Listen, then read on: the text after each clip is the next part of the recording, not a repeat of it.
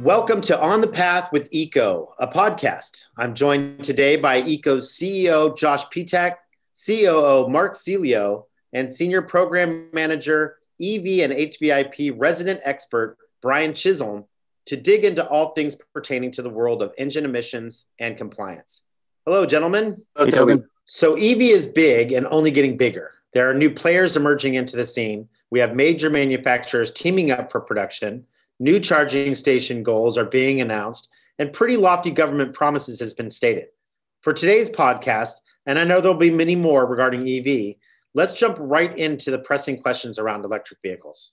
Given that electric vehicles do not produce tailpipe emissions, do they still need to be certified by EPA and CARB? Yeah, that, that's a good question. And I'm sure it's a question that goes through the mind of, of any EV developer or company leader, importers. And of course, the answer is yes. Otherwise, we wouldn't be here talking about it. Uh, basically, any new medium or heavy duty electric vehicle needs to be certified by EPA and by CARB. If it, well, by CARB if sold into, into California, but certainly by EPA in the USA. And, and, why do you think that the agencies are concerned with these vehicles, given that they are not burning carbon-based fuels? Well, I'd say there's a few things going on here. Uh, one would be certainly a need to track um, these zero-emission vehicles for for credit purposes and for just understanding the market and where the market's going. I'd understand the overall technology mix in the in the vehicle market.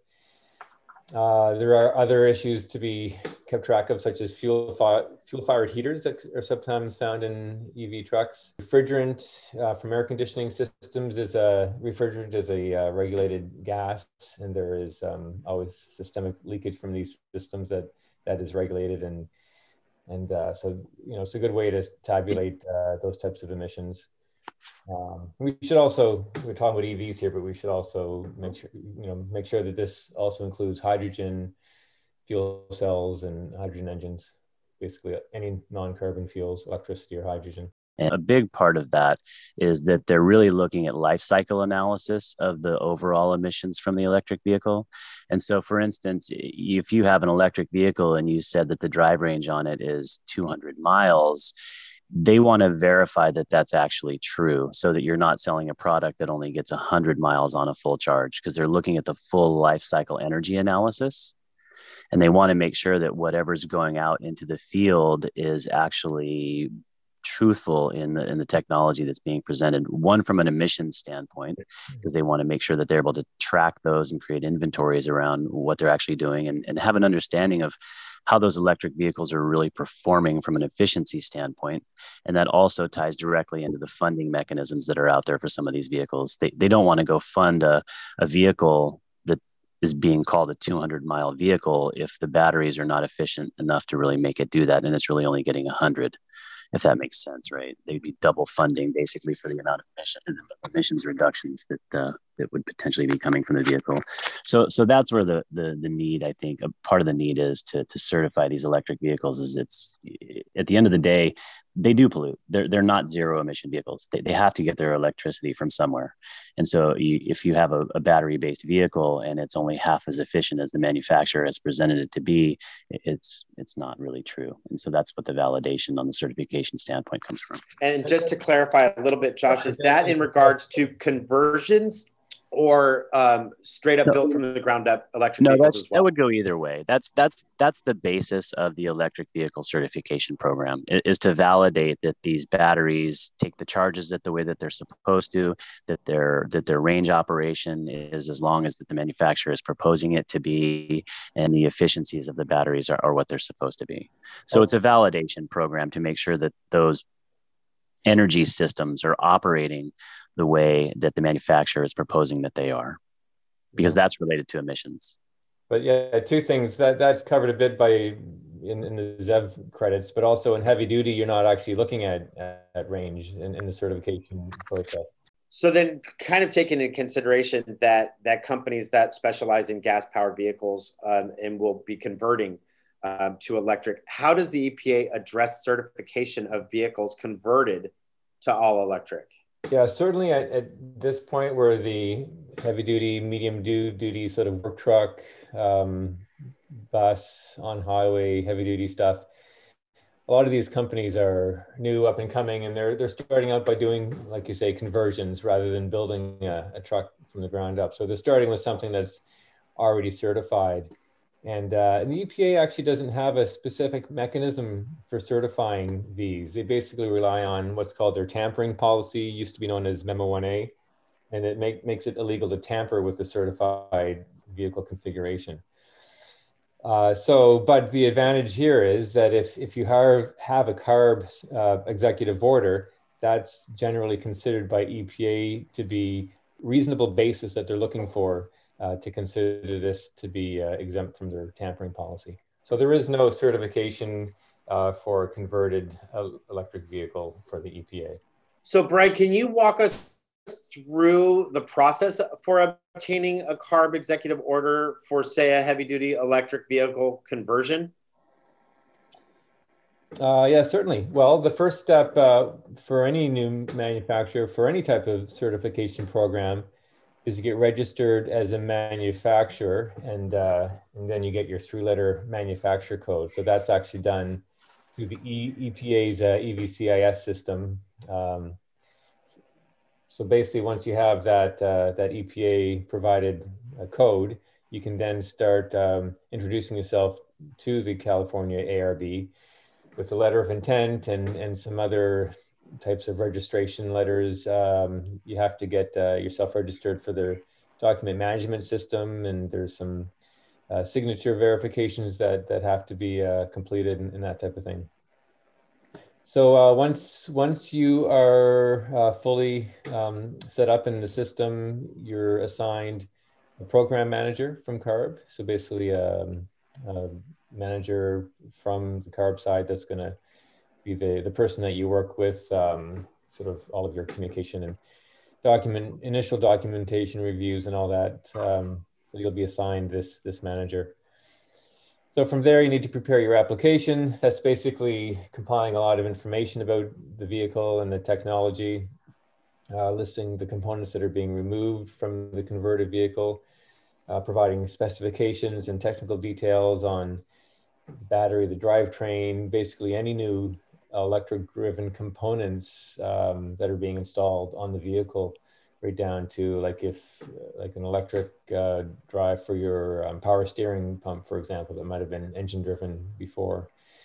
Uh, your air conditioning system um, regenerative braking all, all these types of systems um, CARB wants to understand sort of how they all work how they all come together what they all look like uh, I mentioned the air conditioning system. You need to provide a detailed schematic and a thorough analysis of the of the system, uh, along with an evaluation of the leakage rate. It's an SAE um, based analysis.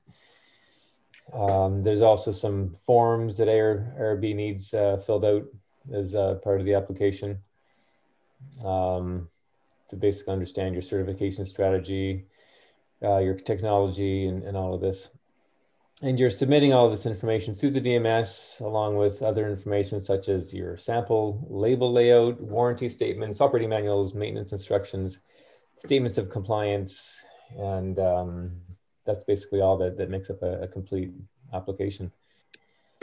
Uh, then there's a two, three month window where ARB is reviewing the file, coming back with questions, uh, perhaps asking for more information, more clarification on in different areas before finally getting your uh, a sign off on your executive order.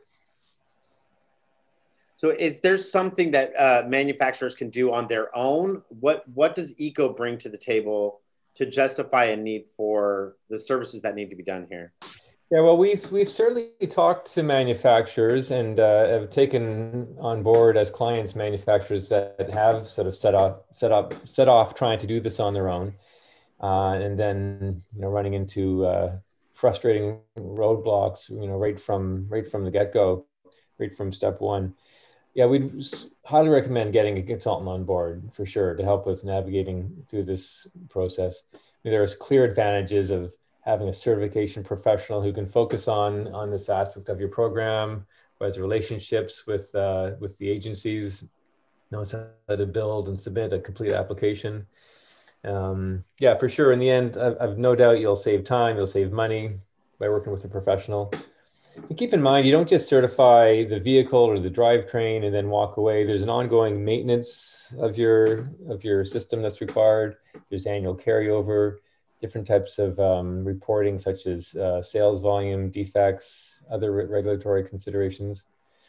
Uh, a, consultant can also be used to guide you through various funding programs that are available, such as the HVIP program and NYSERDA in New York. Um, and also, we're I mean, we see a lot of uh, a lot of clients will start with a product, work with us, get an application in, and then they want to start talking about um, other products, um, you know, next considerations, and and we're there as a sort of resource to talk through any upcoming regulatory changes or perhaps uh, issues to deal with even at, back at the design stage. So yeah, I would certainly recommend uh, working with a consultant for this process. I think a large value of consulting role and the expertise that we have. And there's two primary. One is we have relationships with the agency staff. We, we know who to call. They answer our phone calls. They they have mad respect for the work product that we develop because they've seen thousands of examples of that over the years. Uh, and also the development of, of test groups. Basically, through our analysis and our experience, Brian is often able to allow much broader expansion of sales opportunities through a minimal amount of testing. So as opposed to having to test potentially four different vehicles independently, uh, he can often come up with a strategy where you might only have to test one or two specific vehicles and extrapolate those emissions results or those test results over to a, broader product segment. And so there's a there's a big benefit in that. You, know, you reduce reduce testing. Let's imagine a scenario from a manufacturer's point of view. People are scrambling to answer the call for EV and starting to get their resources in order. Why does it benefit a manufacturer to look externally for assistance to a company like Eco rather than define or redefine a role in house? I mean, these guys are out there, they're trying to build cars, they're trying to sell cars, they're trying to source parts, they're trying to figure out safety stuff. You know, do do they have a dedicated resource available to just focus on this particular aspect? And this is an important aspect because until they get this job done, they don't get to sell their shit. And so if you're a company and you're looking at pinch point as far as production goes, and especially now with electric vehicles, because everybody's running to the table, right? I mean, it's just it's a mad rush to try to get out in front of this thing. Like our clients that are coming to us are just like, we just need to sign the contract and get going because we're already behind the eight ball. And so if if you're looking at pinch point as far as your production capability, this is it. I mean, obviously you got to produce a vehicle, but you could have the best vehicle in the world, but if it's not certified, you can't sell it. And so as you're doing that, you want to hire the best resource out there in the world to, to get your job done for you. The people that know the agency staff the people that know the rules the people have already been down the path before right? Well, yeah.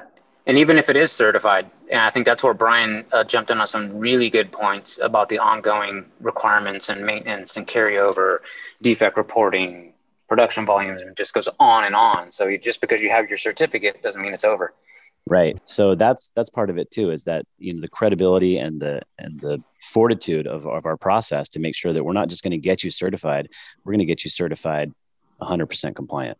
And you're going to be able to sleep at night and focus on selling your product and building your product and not whether you're going to have an agency come in the back door. Um, i've got a curiosity question that you guys might be able to answer. Uh, so looking through the news articles that have come out about everything that's that's floating around about EV, they keep rolling back to the year 2005. And just out of curiosity, why are they so tenaciously set 2005 as the beginning point for data sets? Well, that's that's when uh, I believe the implementation date for the Kyoto Protocol was starting in 2005. So everything back back then from those discussions was was based on 2005, and now, like you say, they keep uh, from the Paris Accord keep reverting now back to that same basis, that same uh, starting point. That would have been the baseline emission level in 2005, and that's what they're looking to reduce from, correct? Yes. They, they're, they're just using that, continuing to use that reference point. That's okay. where that's where they're like, okay, here's where we are. And it's when you hear 50% reduction, it's 50% reduction from 2005. Yeah, that's when they were yeah. when they finally were like, okay, we might have a problem here, regardless of what all you know the mm-hmm naysayers might say about it.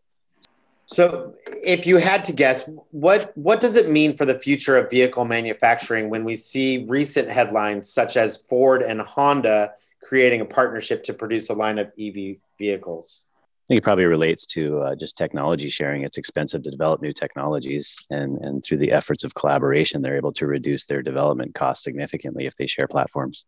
You've seen that across the board with with IC engine based companies. They'll develop a, uh, a powertrain or a chassis based powertrain, and it might go into a Mazda and a Toyota just because they don't want to go through the whole process of developing the entire platform. And so I think that's the the benefit and, and the reason for that is technology sharing. Yeah, so that that would kind of suggest almost that that partnerships are, are big partnerships are, are going to be a, a could potentially be a big part of this EV push, right? Absolutely, we're already seeing that uh, pretty much across the board, especially in the heavy duty space. There's a there's a lot of traditional competitors that are actually entering into collaborative relationships to to do technology development. And with that, let's wrap up today's EV exploration, just knowing that there will be much more to talk about going forward. And I want to thank everybody for tuning in today. And I want to thank Eco and all of you guys for taking the time to kind of enlighten us on the processes, take a little bit of the fear out of what might be happening from all of these very lofty goals that might be thrown around. And just know that, that you guys are out there to help the manufacturers and the consumers find a way to, to navigate these, these almost uncharted waters. Uh, that you guys have been doing this for a very long time, and then we're in the right place. So thank you guys for joining us today. Thank you for your knowledge and thank you for listening. And we want to welcome you back next time to On the Path with EECO.